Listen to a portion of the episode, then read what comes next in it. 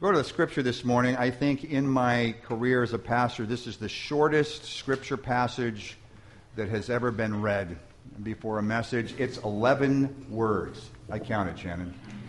It's 11 words. And so, what I'm going to ask Shannon to do is to read it 16 times. no, just twice. Just twice. Let's, okay. let's hear these words out of Proverbs. Hear the word of God. Iron sharpens iron, and one person sharpens the wits of another. One more time. Iron sharpens iron, and one person sharpens the wits of another. Holy wisdom, holy word. Thanks be to God. In the Old Testament era, when these words were written, iron was a very um, unusual commodity. And we think of iron today as something very solid and very strong. And when in that time, because of the way it was forged, it was very fragile. And it, it, makes more sense in this proverb if we understand the fragility of that metal back then. If it was forged correctly, it remained strong and could be used for almost anything, including weaponry. If it was not forged correctly, it was very fragile. And at the slightest point of stress, could not only be broken, but shattered. As we look at symbols, symbols can be those things that strengthen us, and on occasion, if you think back on the symbols of life, symbols can also be those kinds of things that, when forged incorrectly or dangerously or inappropriately, can shatter lives. Today I want to talk about symbols, and I, I want to share that, you know, I went back and I looked at the Beeman family crest. Talk about defining. The Beeman family crest came out of uh, the 11th century, was created back then, and it was two griffin, you know, these clawed kind of almost cougar looking kinds of things that were facing each other like this. That does, in fact, define the Beeman family. The issue that I have with that crest, among the fact that they're facing each other like this, is, is that it's the wrong colors for this husky loving kind of guy. I wanted them to be purple and gold, but they're crimson and orange. and are the perfect match to the University of Southern California. You know, the ones that robbed us of our coach. I just want to sit with that for a second. Symbols surround us. I, I, think about Dorothy now. The, the beauty of our marriage, and I, I'm, I'm going to try hard not to keep doing this, but, but, but I'm English, and as purely English, really almost as it gets. She's Scottish. Now, I want you to think back through your history between Scotland and England. Here, let me just do something for you. Dorothy's family is of the Stuart clan in Scotland, and the Stuart clan has a tartan, and it's a very specific tartan, and only those who are pure Stuart clan are allowed to wear this tartan. And again, an identifying piece of who they are as a family and that history and that heritage. And it's so important that we all have that. And it's, it's why there are other symbols that sur- are surrounding us. You ready? Bev, let's see if you can identify this one. What, what is that? Okay? Why do you know that symbol? Uh, other than the fact that it, we, we built somewhat of an economy around this. But yeah, Starbucks. And there's a whole history behind this symbol. Let's go to the next one. And uh, part of I, you know, my hope was that we weren't going to have words on these because it just makes it so pure. But that's what?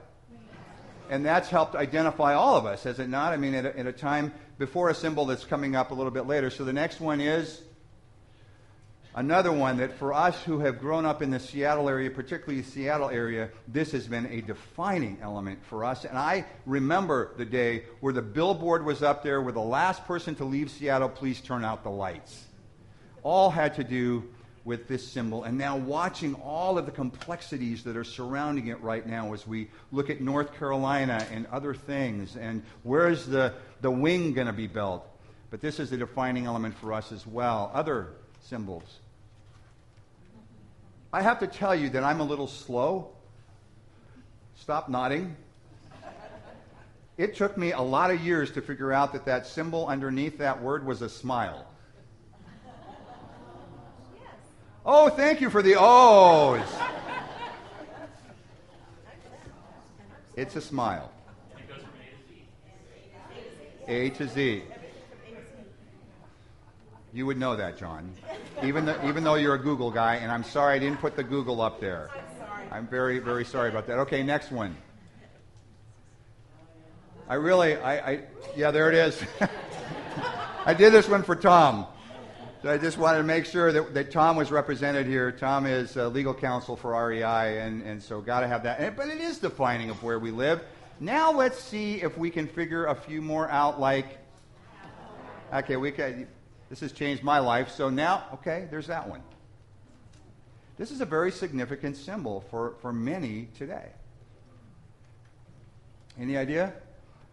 One person saw that and said, it's got to be a golf course. Uh, the guy up there, if you watched me golf, you could put a little, you know, bubble around that and use words that I cannot use in church. But it's not. It's geocache. It's a geocaching symbol. Next one. I mixed a couple of them up for this service. Oh, there we go. What's that?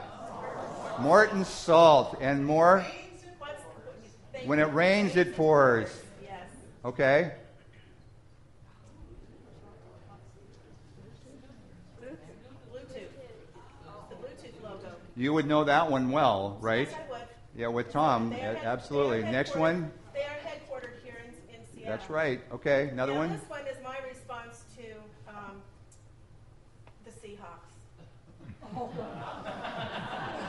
You know, you put somebody in control of things, and you suddenly realize you have no control.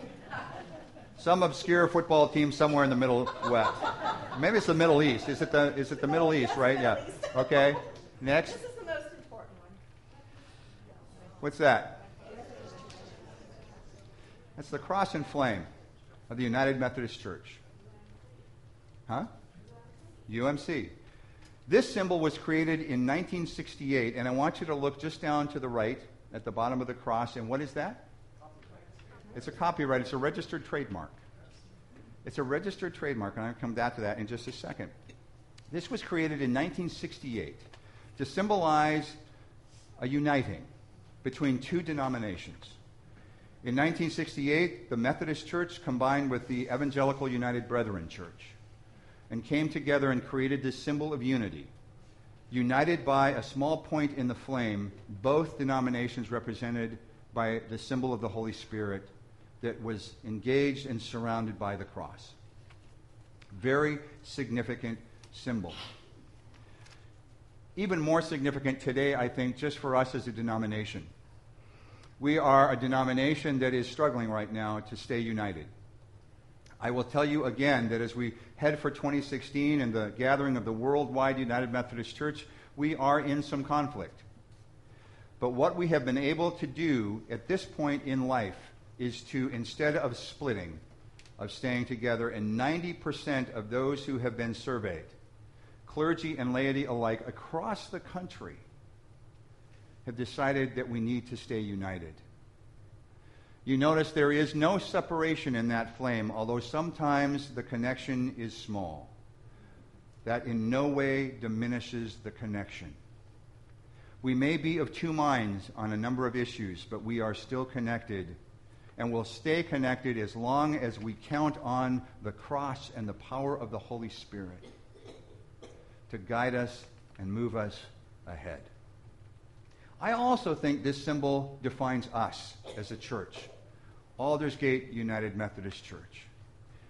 We have two very distinctive worship services with two very distinctive styles. And yet there is a connection, those. Each of those services is defined by the cross and guided by the power of the Holy Spirit. This is an incredibly powerful symbol. As you all know, we've been in a time of kind of change and fluxing and fluxing and doing those kinds of things. And my hope and prayer is that this symbol continues to be that point at which we can come back and be defined. And in the midst of that, there have been ongoing discussions about the signs on this campus. And I want to talk just briefly about those signs this morning.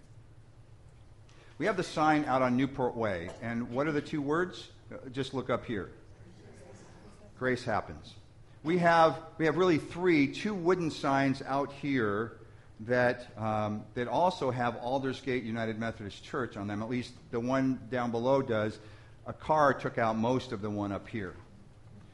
Um, and then there's this other sign, this fourth sign. It's this small blue sign, right? Out there, just out the back driveway, out on, Allen, what's the name of that road? Okay. Um, Allen Road. Let me talk just briefly about each one of those signs. It was amazing to me to tell the story this morning at first service about David Tinney and the incident that happened it's now, Dave and I just decided it was about 11 years ago. I thought it was about 10 years ago. And for those of you that may not be aware, let me just retell that story very, very briefly, because it is what created that sign and that phrase. David was riding his bike with his daughter down Newport Way. And at a certain point, two young teenagers decided that as a terrible practical joke, one of the teenagers would stick their head out the door or the window of the car and push David. David was riding, if I remember, a clipless bike, clipless pedals, which means he was completely locked into his bike. Nobody expects to be pushed over the edge of a precipice when they're riding their bike along Newport Way, but he was. He was seriously injured and came close to death. I remember the phone call from Carol, his wife. We were down in Southern California at that time, and and Carol's first words to me, once I recognized who she was, is, We're not sure he's going to make it. Uh, his, his shoulder was completely dislocated. I won't go into a lot of details, but he was really massively injured. And no one was sure what the internal injuries were of this. And the tragedy, among the tragedies in this, is the kids kept driving off laughing. And the daughter could hear them laughing as they were driving away.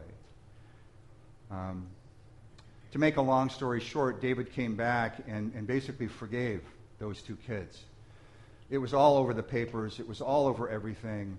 And out of that emerged this statement, these two words that in that time in the life of this church defined who you were as a church.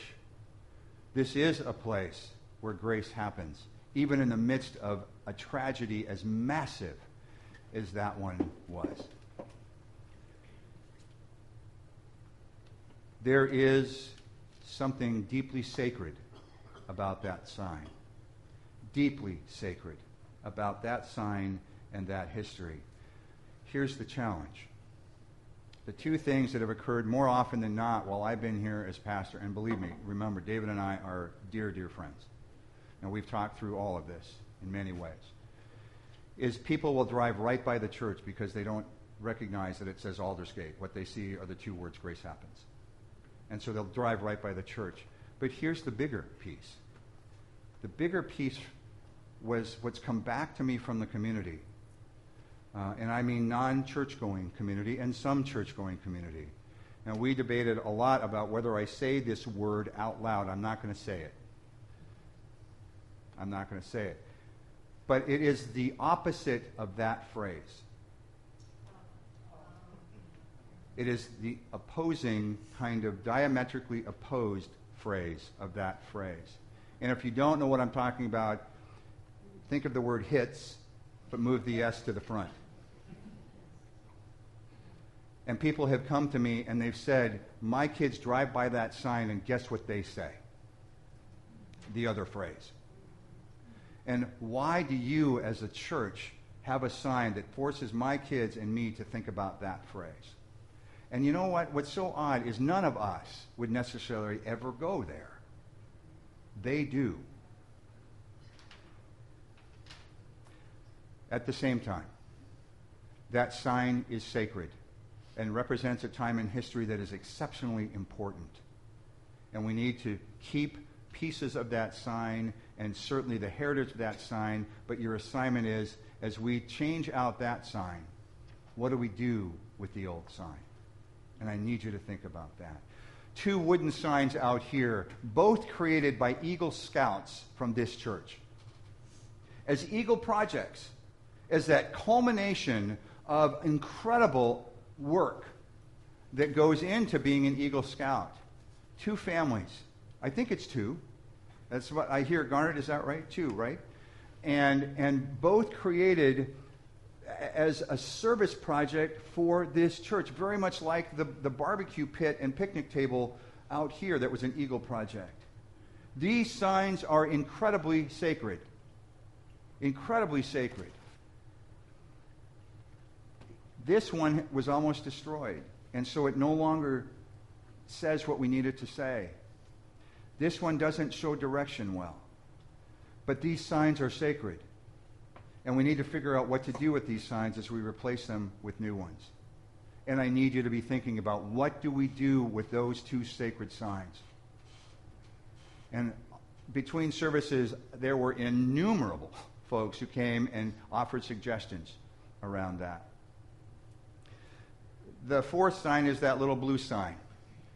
Uh, wherever you go, and I guess in the world, I, I knew it was in the country, but I heard between services it's in the world, that if you drive through any town, anywhere, and there's a United Methodist Church on the main street of that, of that town is going to be a little blue sign that has an arrow that points to the United Methodist Church. I drove through Eastern Washington a couple months ago, and by golly, there they were. In every single one of those small towns.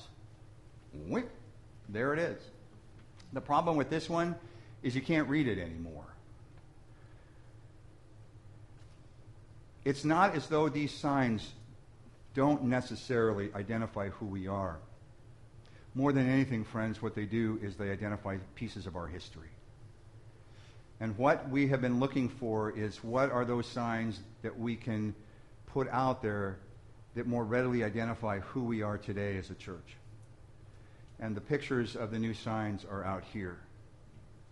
We are making this change, but I'm asking of you to think about what do we do?